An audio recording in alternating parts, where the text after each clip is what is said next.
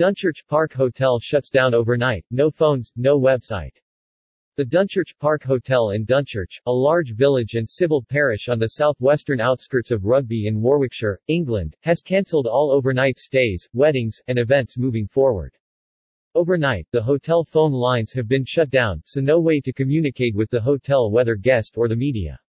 The hotel website has been deactivated it is just gone, there is no one last message or explanation for guests or the public. The hotel has yet to issue any statement explaining this fast shutdown or what has caused it. All the Dunchurch Park Hotel has confirmed is that it is still operational and that it has not gone into receivership or administration.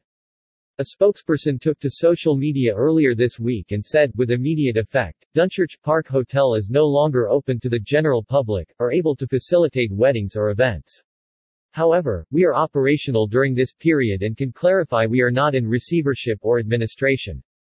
In the meantime, we sincerely apologize for the inconvenience this will cause. Any concerns or questions regarding the impact of our closure should be emailed to info at dunchurch.co.uk where a member of our team will be happy to contact you by return.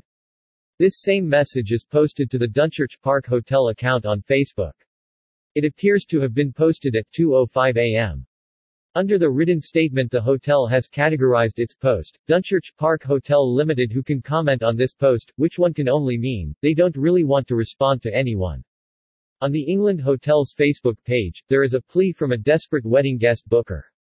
Hello? Why isn't anyone telling us wedding bookers anything? Come on Dunchurch. Man up and tell us what's going. The rumor going around the immediate closure is as one person responded, I've been told they've taken in a load of refugees on a government grant, this came via an employee. They have a 12-month agreement with government for the refugees. The statement by the hotel that questions should be emailed so a member of their team will be happy to contact you by return, is not accurate. One Facebook user asked if anyone had gotten any response to phone message or emails, writing, tried calling and emailing again today still nothing has anyone had luck going to the hotel? Every reply confirmed no response with one reply being, no luck with us.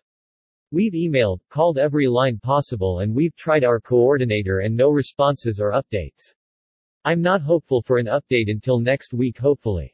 If it's regarding a wedding, I would contact some of Dunchurch suppliers, as I've managed to get more information and support from them than I have the venue or staff of the hotel. The mystery continues.